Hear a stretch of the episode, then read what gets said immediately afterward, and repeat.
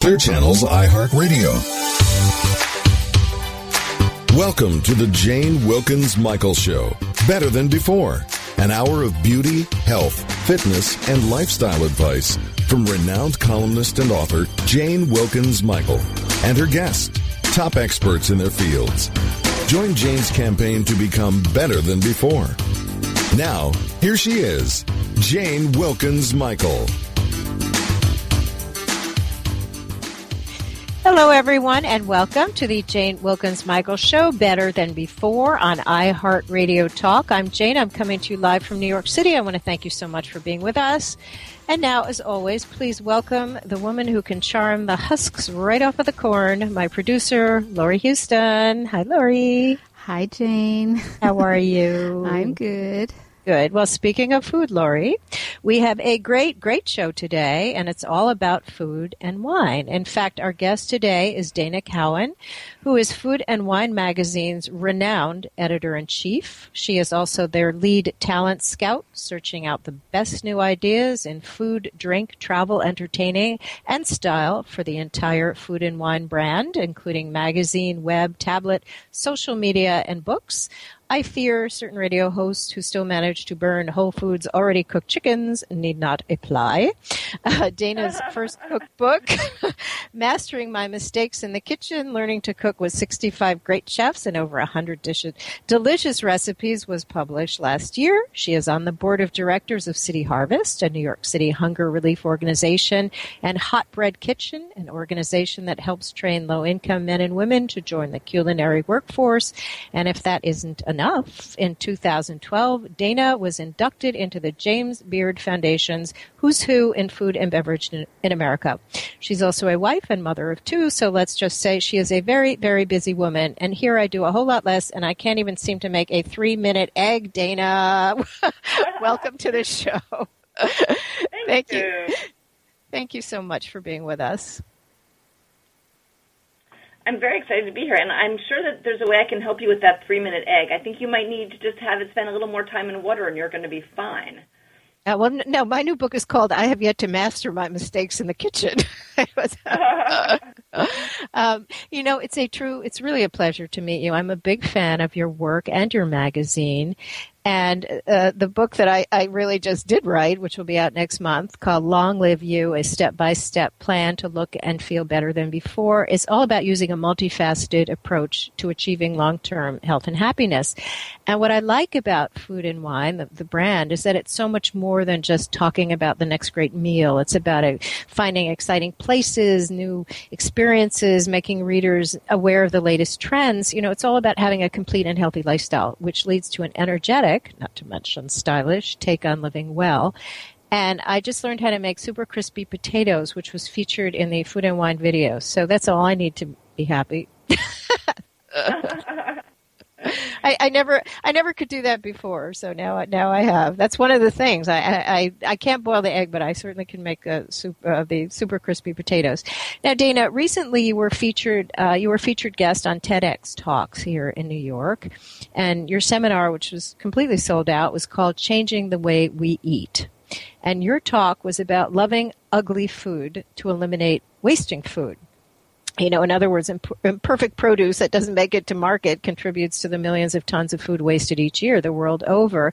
So it shouldn't be about, you know, the perfect tomato or spear of asparagus, but about using food that is inherently ugly, like the potato that looks like Quasimodo or the hairy carrot or the disfigured eggplant. So uh, let's talk about your TEDx talks. How did you come up with that subject? Um, this topic, which is food waste, is something that is um, important to all of us. And at Food and Wine, it is not a topic that we cover um, with frequency because, as you were describing what the magazine is about, we're about living a really great life. You know, we want to eat well, drink well, travel well, um, live in beautiful houses, and you know, we don't always face um, the you know the bigger political uh, concerns around food. But we saw a trend in uh, the the food world, which was supermarkets in Europe had campaigns around um, these ugly and misshapen fruits and vegetables. In France, at the Intermarché, they had a campaign for the inglorious fruits and vegetables, and they had the ridiculous potato and the failed lemon, and that really captured my imagination. And I really wanted to do a story um, around that topic, but it didn't really seem on point for us until I began talking to chefs, and um, it turns out, of course, chefs are very concerned with waste and the more I talked to them, the more I realized it is something that food and wine could do and how important it was for us to do, and then for me to speak out and do a talk on the topic. So Rene Redzepi, who is a chef in Copenhagen, um, he has his best known dish is a vintage carrot that is, as you, you were talking about hairy carrots, he yeah. took the hairiest, ugliest one that had been underground for an entire year and nursed it with goat butter and um, made a sorrel sauce and cooked it with chamomile, and it was turned into something delicious. Um, and then Dan Barber, I went to a pop-up that he uh, is doing right now at his restaurant Blue Hill uh, in the West Village, and the pop-up is called Wasted. Um, not meaning, oh my gosh, we've drunk too much, but oh my gosh, we're wasting so much, we need a new education. Um, so it's waste education. Uh, so I found that with the chefs tackling the topic, it was a really interesting way for us to learn more and then be able to do more. And um, as a result of the TED Talk, I've launched um, a campaign called hashtags. So it's so it's Twitter and Instagram. Love ugly food.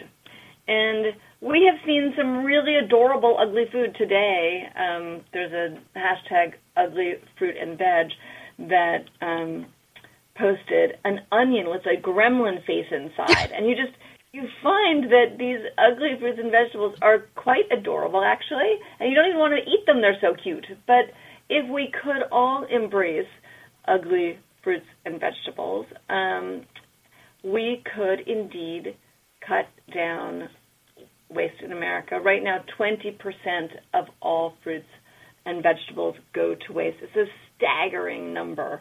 And we can all help change that. But in order to change it, we have to go into the supermarket and not only buy, the, as you were saying, the asparagus, not only stick straight asparagus and stick straight carrots. You know, it has to be okay if the carrot has a curve.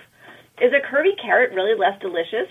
I would have to argue no. It is as delicious as as a straight one. So um, I think there's a a lot of education to be done, and we also need to branch out from um, accepting of fruits and vegetables, which probably isn't so hard, to ugly fish, you know, and oh. um, di- different cuts of meat. And there's so much we can do with the food we have. Yeah, I love it that the French who say, "Who cares that the carrot that goes into your soup is ugly?" I mean, seriously, I mean, you don't you don't say, "Gee, I want that beautiful carrot in, in, in my soup," because as you said, to your point, it, it tastes it tastes the same, sometimes even better. Um, and, and, I also um, like it in in I was reading about Waste Ed, um, and it said that um, the chefs who are bringing attention to food waste um, found that they're highlighting the way chefs can take these ugly ingredients or the food some people have deemed inedible, and I'm thinking that's like anything that I make, so I think I should be part of that program. You really uh, need a remedial course. I can tell, but I will. From going to um, this dinner last night, I can share some of the highlights. It was really extraordinary to see um, things that would have been discarded, literally put in the waste bin, turned into a delicious part of the meal. Um, Dan Barber, the the chef, teamed up with Baldor, um, which provides vegetables, and they will often um, to restaurants. Baldor provides vegetables to restaurants. They'll have vegetable scraps that literally go and are tossed out. And Dan t- took those before they got to the garbage, of course, and made a really beautiful shaved salad with a phenomenal dressing. And you know, you they actually came to our table with an iPad and showed us how usually these vegetable scraps were thrown in a you know a gigantic bin. Mm-hmm. And instead of going to the bin, they went to our dinner. And I could not have told you the difference between that and something I would have been served, you know, on another menu at a restaurant equally delicious. So, and then we um, Acme um, Fish also collaborated with Dan, and there were two interesting things around fish. One, uh, they took the heads of smoked whitefish, uh, and usually those are tossed in the garbage. Instead of tossing them, they gave them to Dan. He picked out the meat, the flesh, and made this beautiful smoked whitefish tartare. Um, and it was so creative. It took labor and time to transform that almost discarded food into something delicious, but it was so worthwhile. And in the same way, there there was a fish where the the fillets had been taken off and just the bone was left. But you realize that when a fish provider is cutting off the fillets, there is a fair amount of meat left on the bone. And so last night we were served just the bone with the meat, and there it, the meat was really tender and absolutely delicious. So, um, gosh, you know, Dana, there may be hope for me after all, because most of my food ends up not, not, most of my food ends up not eaten. So I should be I should be more creative, uh, in, indeed. So, what a wonderful campaign, though. Truly, absolutely wonderful. Yeah, um, so, Dana, let's talk a little bit about your book, Mastering My Mistakes in the Kitchen Learning to Cook with 65 Great Chefs and Over 100 Delicious Recipes. That was published last year. Now, I was laughing because your blurb says For years, Dana Cowin, the longtime editor in chief of Food and Wine magazine, kept a dark secret. From meat to vegetables, broiling to baking, breakfast to dinner, she ruined literally every kind of dish she attempted. And that could be my epitaph. in fact, Dana, not only can I not cook, but I think I've passed these genes down to my children. As a matter of fact, quick story. My middle son called me recently from his apartment. He wasn't feeling well. Um, and he thought he was coming down from with something. And I told him, "Why don't you make some soup?" Because, well, you know, Mom, how am I supposed to do that? I said, "Well, okay, you take the can, you open it, pour it into the pot, get out a spoon, you know, check, check." Okay, he said. And then he called back 15 minutes later because, Mom, you know, it's not ready yet. I said, "Philip, did you turn on the stove?" And he said, uh, "You didn't tell me that. So, so how did you come to write this book? Well, uh, you know, I had a mother apparently like you, and a grandmother also. So I come from a long line of non-cooks. And, um, you know, we're proud non-cooks. We're totally fine with being non-cooks. I came to Food and Wine, and as soon, and 20 years ago, and ever since I landed here, I am the best fed person in America. There's a test kitchen down the hall. I go to terrific restaurants um, and eat great meals. And so the call for me to cook was not, um, you know, as loud as it might have been for some other people. So that seemed fine for me for a while. But then I realized after truly about 18 years here, which seems a good long time, that it would be a shame if I had access to all these chefs and I didn't actually improve my skills in the kitchen. Um, and I realized that one reason I hadn't learned to cook was I was too embarrassed to go to cooking school where I'd expose my ignorance to a group of 16 people. But in fact, um, if I took lessons with individual chefs, it would be less embarrassing of course, then I decided to publish a cookbook, and now millions of people know um, that indeed I didn't know how to cook, but I'm on the other side. I've learned a lot from the chefs who have coached me. So the book came about because I felt like I should learn to cook, but also came about because I felt like if I am having these challenges, there are so many other people who do too, and they would also benefit from advice from star chefs. Something that I find, because I go to a lot of food demos where chefs are teaching the audience to cook, but just don't always know the really stupid mistakes we home cooks make. So cooking with them side by side, the number of times the chef sort of banged their head in astonishment at the stupidity of what I had just done, um, sort of alarming. But but it also helped um, them understand where a home cook could go wrong because so many things are intuitive to them. Um, I was just in the kitchen the other day with uh, Kristen Kish, who um, won uh, Top Chef on Bravo, And you know, I we had brined a fish. We'd brined halibut, and I took it out of the brine, patted it dry, and she Kristen told me to salt the fish. So I, you know, salted it lightly, and then I turned it over and started salting the other side. And she's like, "Did you taste the brine? Do you know how much salt there is in it? Do you know how salty the fish is already?" I, but why would you salt one side and not the other? Like it wouldn't have occurred to her to explain that to me. So anyway, I've learned on behalf of myself and on behalf of anyone else who has questions in the kitchen. But see, you're already advanced. If you brine a fish, that's advanced. I open a can of salmon, so that's where my level is. So you should you have advanced very well if you could if you could do that. So what are some of the mistakes that you made along the way? I mean, is that the sort of basics that we all make? Let's going back to boiling the egg. You just gave me a tip about leave it in the water. Um, the, so I mean, is cooking fairly easy, or if you really do it right, or is it quite complicated. It looks complicated, but I think there's certain basics that make it pretty easy that even I could probably learn if I set my mind to it, right? Um, I'm completely convinced that you can learn to cook. Um, I'm also convinced that you will probably continue to make mistakes. Um, there are a couple of things that are very important. One is if you're going to cook, that should be what you're focused on at that moment. So for you, you're really thinking when you're cooking, I'm going to mess this up. I don't know what I'm doing. Um, I'd rather be doing something else. Why am I doing this? And that takes away from sort of being able to follow instructions, pay attention, and make sure you don't burn things or, you know, um, undercook them. So I think focus is actually quite important. Um, also, being sure that you don't pay attention to your instincts if you don't have any. I mean, my instinct with the that fish example where I salted the other side, it seemed to me quite obvious that you have to salt both sides, but not. You shouldn't pay attention to your instincts if they're not good because it can take you in the wrong direction. Um, and My instincts think, take me to the phone to order out, to order in. I, that's where they take me. Well, that actually sounds like a very good instinct um, for you. I think that's great.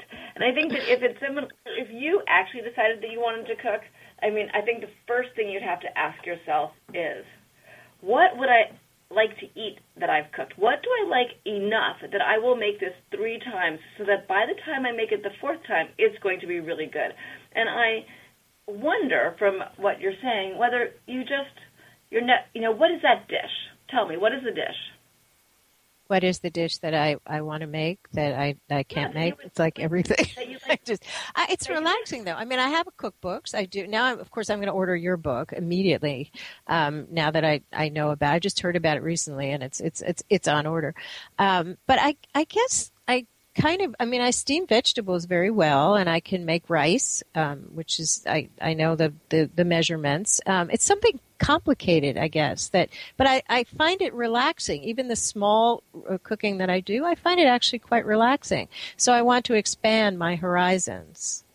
Um, I just think in, in order to expand them, you just have to find the dish that you care about. Like, for example, yeah. um, I love baked ziti arrabbiata. I am willing to make that three times and you know make a mistake the first time fix that one the second time make a different mistake make it the third time and make a different mistake because every time i make that i'm very happy to have eaten it and then by the time you've cooked it three times you will know that dish and you will own it and it'll make you feel better than making um, you know steamed vegetables and rice yeah, which my husband doesn't really want to eat. I'm still trying to get him to eat my kale, and he said no. There's no way. So I make him string beans. That's about it. Um, but let's let's back up a little bit. Before you became um, the editor in chief of Food and Wine magazine. You were the executive editor of Mademoiselle, and which is a women's magazine. I was at I was at Town and Country, so we were sort of neighbors, although at different companies. You were the managing editor of HG magazine and an associate editor of Vogue. So, how did you go from that genre of magazine um, to being the editor in chief of of Food and Wine? Tell us about that journey that took you there.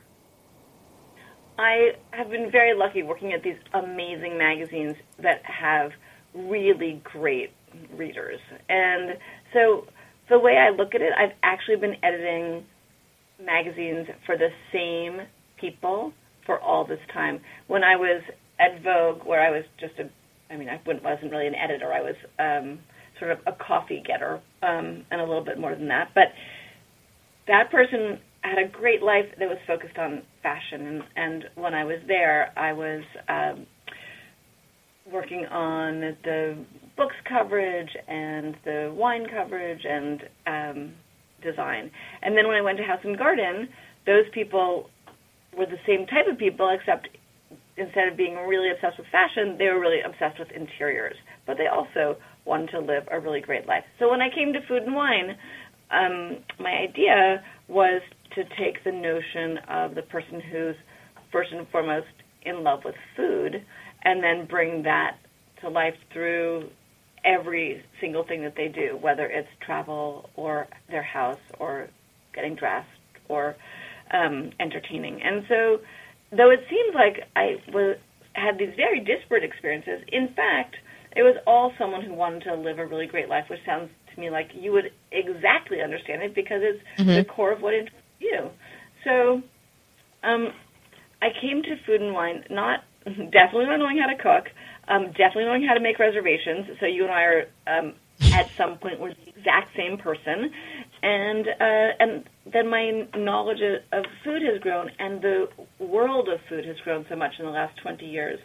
So in the same way, I probably couldn't have gotten into um, the college I went to today. I probably couldn't have gotten this job if I applied today. But back then, there were fewer people obsessed with food, and um, the idea of food and lifestyle was quite new. So I got this great job and have gotten to grow uh, with the the magazine from the as you said earlier from the magazine to add the website to add books to add um, TV and it's been really a great great experience. Yeah, it's funny because you and I actually went to the same schools, but we uh, we have we have gone in very different directions. and, and you were, I mean, your magazine is is really so renowned. It's uh, everyone you mentioned, food and wine, everybody, and everything else you do. They all were very very impressed that you are on the show today, Dana. And I've had some really wonderful guests. We've had some wonderful guests, but you are are um, you're a star, so I must I must tell you that. Um, now, after you've mentioned you were 20 years at Food and Wine, how is the food scene, for lack of a better term, how has that changed over the years? How has that evolved from when you started? The evolution has been gigantic because when I got here 20 years ago, um, the Food Network had just started.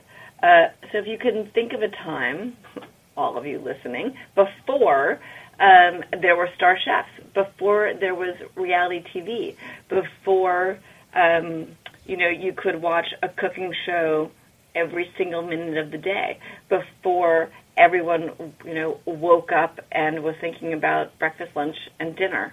Um, maybe everybody doesn't do that, but certainly a lot more people do now than did before. Um, our exposure to ingredients has changed so dramatically. I mean, there was no Whole Foods, I'm pretty sure. Uh, but in any case, our interest in organics and in um, our view of health and food has changed so substantially during that time. When I came to Food and Wine, we had a low fat column, and that was what healthy meant, which I never, um, I'm not interested in diets per se, because I think that if you have a well rounded diet and you eat moderately, you're always going to be healthier. That said, our interest in um, gluten-free and vegan and vegetarian, in changing the the way we eat and what's on our plate, that has been a huge change from um, 20 years ago. If you think of the tapas revolution, the idea that we, if we went out to a restaurant 20 years ago, you would maybe have an appetizer and your main course would inevitably have um, a protein, a starch, and a green, and then maybe you would have dessert. And today, most people, when they eat, don't really want that main dish. People are switching towards, you know, they want a few different things to taste, and they want their palate to be continually excited. They don't want, um, you know, they don't want that big hunk of meat in the middle if you think about the cooks today, they're so much more adventurous. Um, we have a column call, at the magazine called The Gastronaut. These are people who want to roast pigs in their backyard, which I know you're not going to do, but um, many people do like to do that, or they have learned to butcher. And they've taken food and DIY to entire new heights. So I could go on because the difference between today and 20 years ago is so tremendous. Well, I was actually planning on a luau tonight, so if you'd like to come, sure.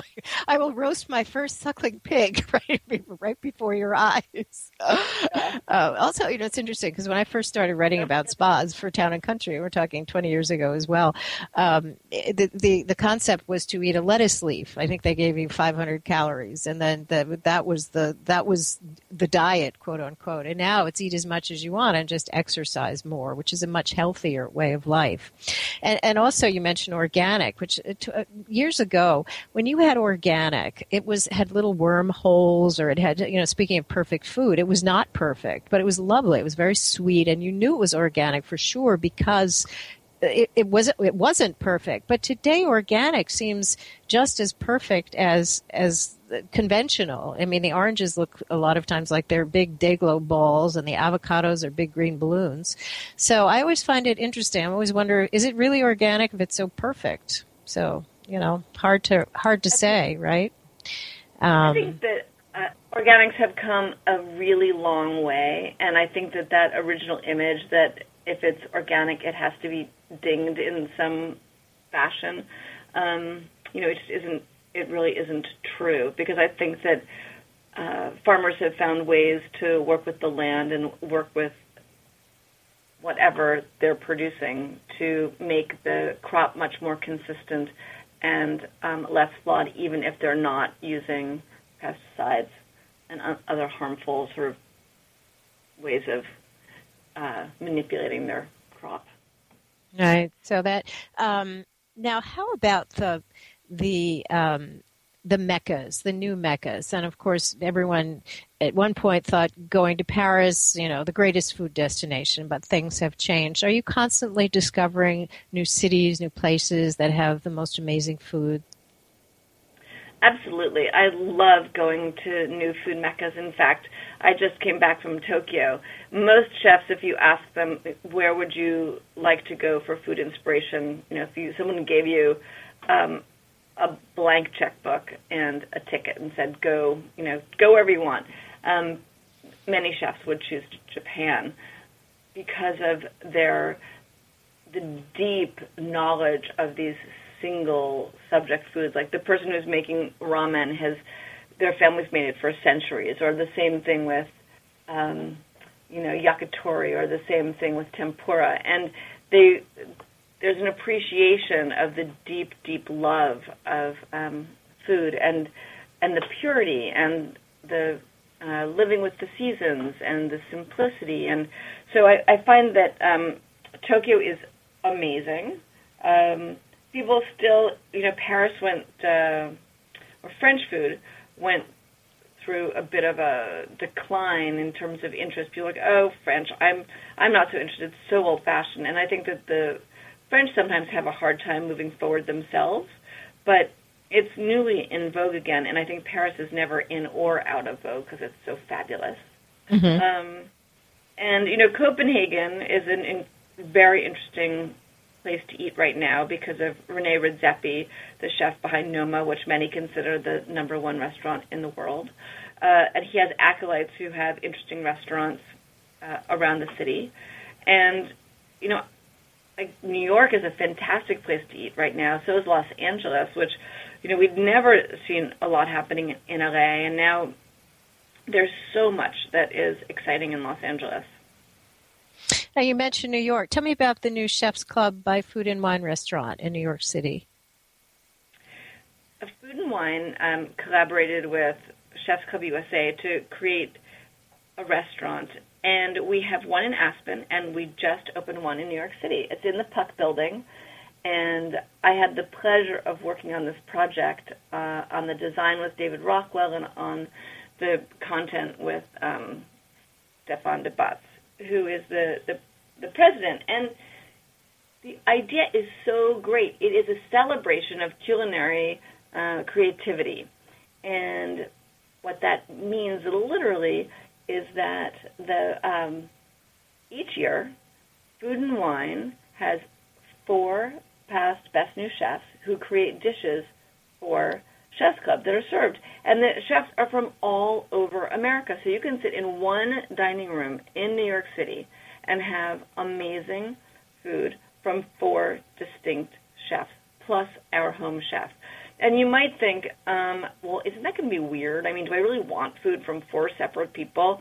But we have planned the menu with such care that we feel like instead of being disparate and oddball, it's actually just incredibly exciting food that goes together because it's all innovative and delicious. And it's near me, so I can go. That sound that sounds like a plan. I'm gonna I'm writing this down. now, is it open to the public so you can you can go? You can make a reservation, or is it a? Um, nope, it's a um, it's a club in that we encourage all chefs to be part of our club, but the um, it is open to the public and um, it has a great little bar. There is seating right in front of the open kitchen so you can watch your food being prepared. There's a quieter space in the back where you can um, have large table, larger tables with friends. And then we have this really exciting space called the Chef Studio where we have um, visiting chefs from all over the world come and cook for 16 people um, in what's essentially a private dining room with a, a stove. So the chef cooks for you and 15 other people, and it's really special. And I'm very good at making reservations, as you probably could, you probably became aware of somewhere during the show. Yes. So, Dana, we are going to take just a quick break, and when we come back, we're going to talk about the Food Wine Women Initiative and also about your Food and Wine Best New Chefs um, Award that you're going to be announcing. I guess I think at the very at the end of this month. So everyone, stay with us. We are going to take a quick break, and when we come back, we'll be uh, speaking once again with Dana Cowin, who's the editor in chief of Food and Wine magazine. We'll be right back. This portion of the Jane Wilkens Michael Show is brought to you by Express Scripts.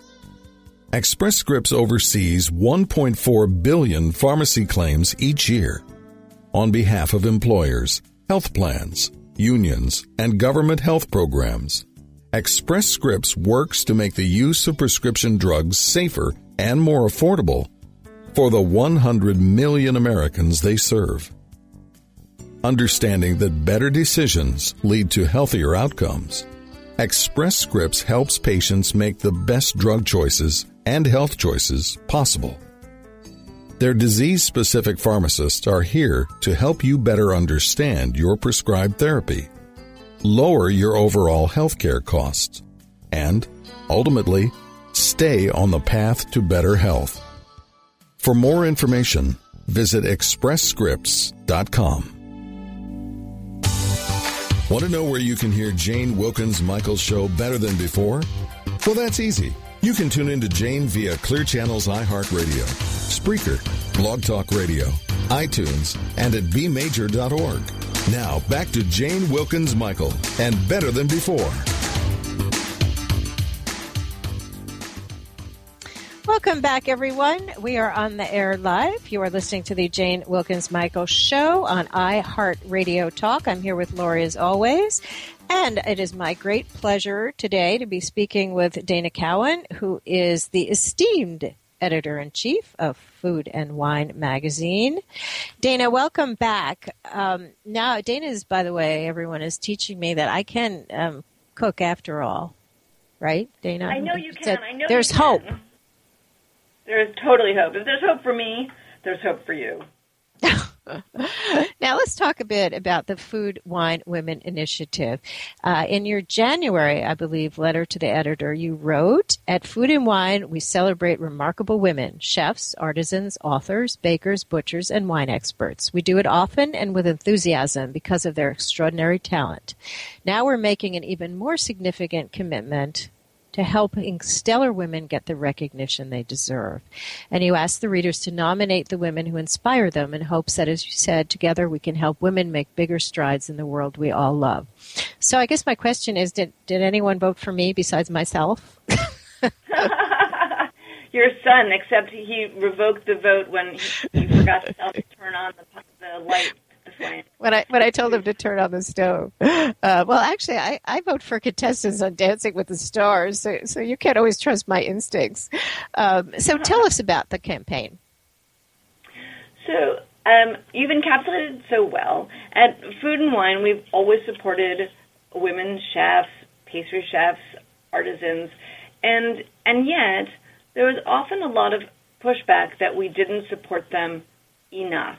Uh, primarily because Food and Wine has an award called Best New Chefs, um, and we announce that every year, and we give the award to people at 10 restaurants. Sometimes there's a duo cooking, so sometimes maybe it's 11 people. 10, so it's 10 or 11 people. And usually, of that 10, there's only one who is a woman. Now, I have always believed quite firmly that that proportion reflected the number of the percentage of women in the world of food who were trying to make uh, sort of cutting edge, high end restaurant food because that's what the award is for. Um, but over time, I realized that maybe we can, that may be true, but maybe we can help advance the cause of women, make sure that there are more women who are cooking at a high level in restaurants if we help promote them.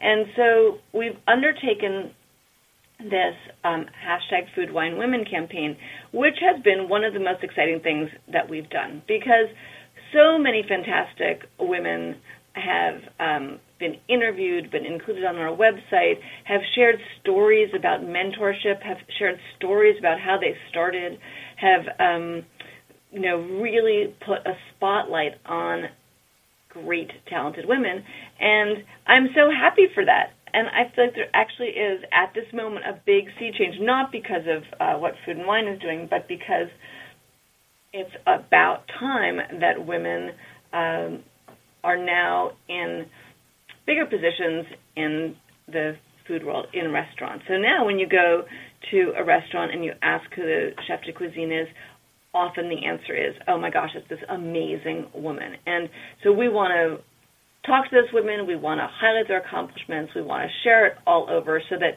if you're a woman and you're thinking about, do I want to be in this business, you have a lot of role models. There are a lot of people who show you that this can be your path and you can succeed. And it is really exciting to be a woman in the restaurant world. And I have something to strive for. I have a goal. Yeah. Now I know I just go, I'm not, no longer want to be in beauty and health and fitness. Now I want to be in something that I always think I could do and I never really tried. So now you have given me inspiration. Maybe not to win that award, but just you know to get this little, little but small steps, little by little. Uh, Dana, you'll also be announcing the Food and Wine 2015 Best New Chefs at the very end uh, end of March, and I believe it's the 27th annual Food and Wine Best Chefs Award. You announced the most innovative up and coming chefs in America right now, men and women. Um, and they were very stellar chefs. Um, were Thomas Keller, David Chang, uh, Daniel Boulud, among many, many others, and they'll be featured in the July issue of Food and Wine. Um, you know, I have a feeling I didn't actually make that list. I, have that funny, I have that funny feeling I didn't make that list either. So tell us about that. Um, uh, the announcement. How exciting is that?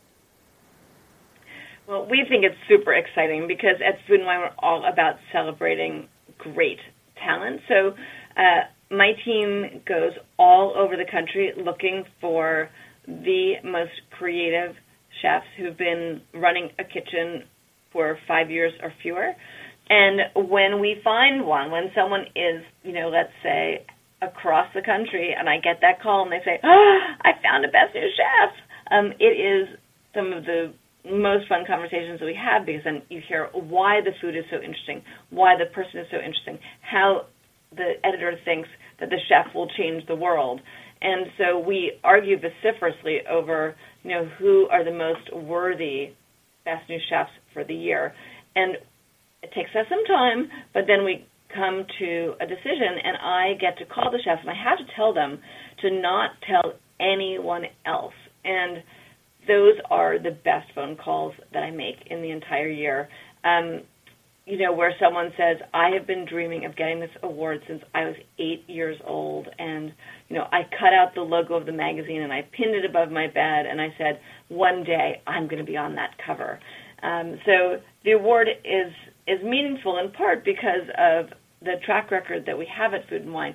You mentioned um, Thomas Keller and Daniel Boulud. Those are people who won this award um, decades ago, and they're still part of our family. And from the time that they won the award, when they weren't terribly well known, they've become extremely well known, um, and you know really have indeed shaped food in America today. So we're very excited to be announcing our new class, the 2015, um, on March 31st, and um, there's always some surprises in the group, and we have some surprises this year. So watch out for it. And um, and then we track the chefs. You know, once we name them best new chefs.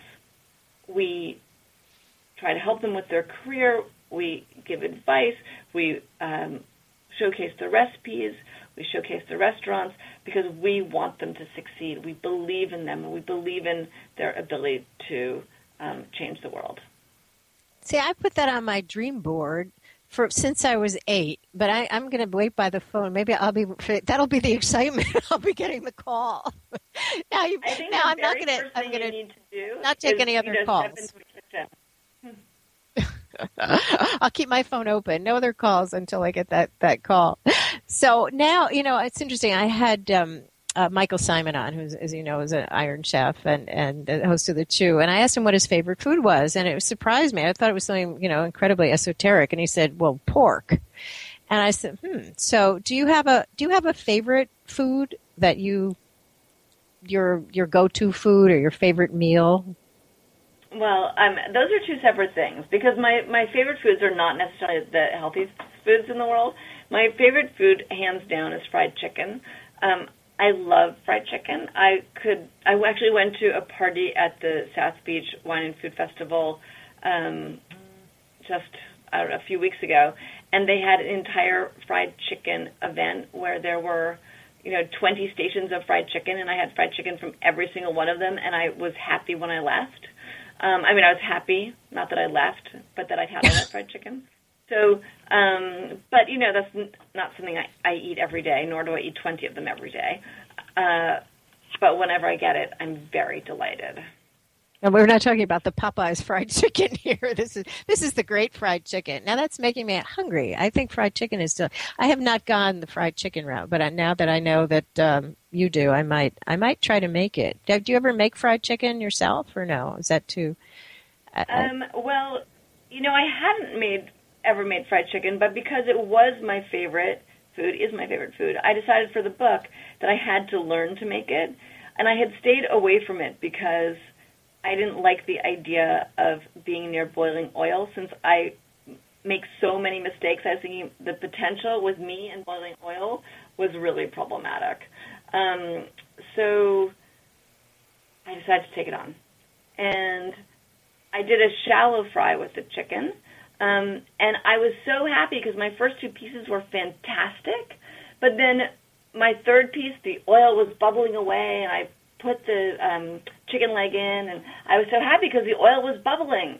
But then when I took it out because it was getting a little over brown, I discovered that, in fact, you need to take you don't really want the oil to be bubbling because it was practically burnt on the outside and raw on the inside. So um, I definitely have made a mistake with my favorite food, and I definitely think that you know in the future I'm going to be going out for that favorite food.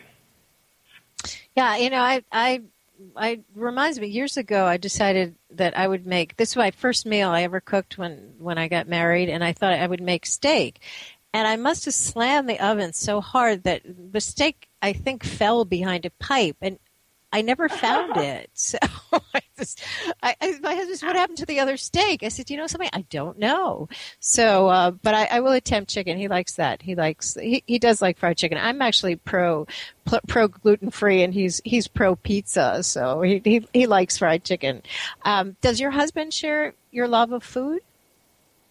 Um, my husband has, um, the perfect attributes for, um, for me. He, will eat anything, and he'll eat a lot of it, and um, and he's not picky. So if I ruin something, he doesn't seem to notice. And if we go out to restaurants and I only want to eat half of the dish because um, that's my sort of rule of thumb, I'll eat only half of something so that I don't turn into a balloon. Um, he's delighted to eat half of my meal in addition to his. So I think he's perfect. But he's not a cook. So he cooked for me on our our first date. He made a steak. It tasted oh actually I don't think I really tasted it. It chewed like shoe leather and that was the end of that meal and he really hasn't cooked again except um he does make a very good soup. At least you had the steak. My husband never even had the steak. we have yet to we have yet to find it. Um, well, my husband he doesn't cook very often, but when I had my my third child, my my daughter, he decided to make sauce Elise, which is her name, when I came home from the hospital, and it was very good. It was a tomato sauce, but I looked and I, I saw he had it splattered all over the ceiling, all over the walls. So. Um, that was his idea uh, of, of cooking, and as I said, it was delicious. But the cleanup was the cleanup was monstrous.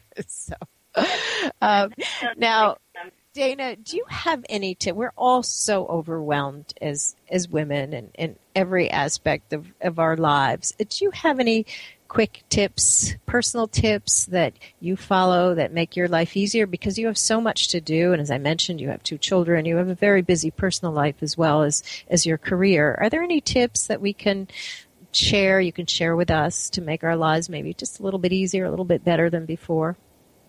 Uh, my personal theory is to um, have a big picture view in your mind of what needs to get done and then do one thing at a time exactly when it needs to be done. So, for example, in plotting out uh, the book, which was a two year process, instead of thinking, oh my gosh, this is so overwhelming and I have so much to do, I literally broke it down into pieces and only did what I needed to do at that time and never looked ahead. And it's sort of strange to say not to look ahead, but I look ahead in that I will plan ahead but when I'm trying to get something done, I only try to do what I need to do at that moment. And for me, that makes life less overwhelming. So if I have, you know, um, 10 things to do in a day, I know what I need to do first and what I can leave to last, and I don't have the expectation that I will get it all done in three hours if I know that I have 10. That's my little trick. Right, and you're super organized too. I'm sure that that that that helps. that that does help. Well, Dana, thank you so much for being with us. It was a absolute pleasure to speak with you, to meet you. Uh, how do we follow your eating and drinking adventures? Uh, you can find me on Twitter and on Instagram at FW Scout. And I love hearing about other people's um, cooking mistakes. I love seeing other people's ugly food. I like knowing about um, women that people admire. So feel free to tweet at me or Instagram at me and you know share those thoughts because I love hearing from people. Well, you'll get lots of tweets from me about that subject. Believe me, be, be, prepared. You'll be inundated with my with my tweets. So, thank you again for being with us. It was, so a pleasure. pleasure. And thank you, Lori, as always. And thank you all for listening. This is Jane Wilkens. Michael, I will see you next week. Until then, be wise, be well, be better than before. Have a question for Jane and want to be on the next Better Than Before show? Drop us a line via instant feedback at bmajor.org. The Jane Wilkens Michael Show is brought to you by Express Scripts and is produced by Major Radio for Clear Channels, iHeartRadio, and bmajor.org.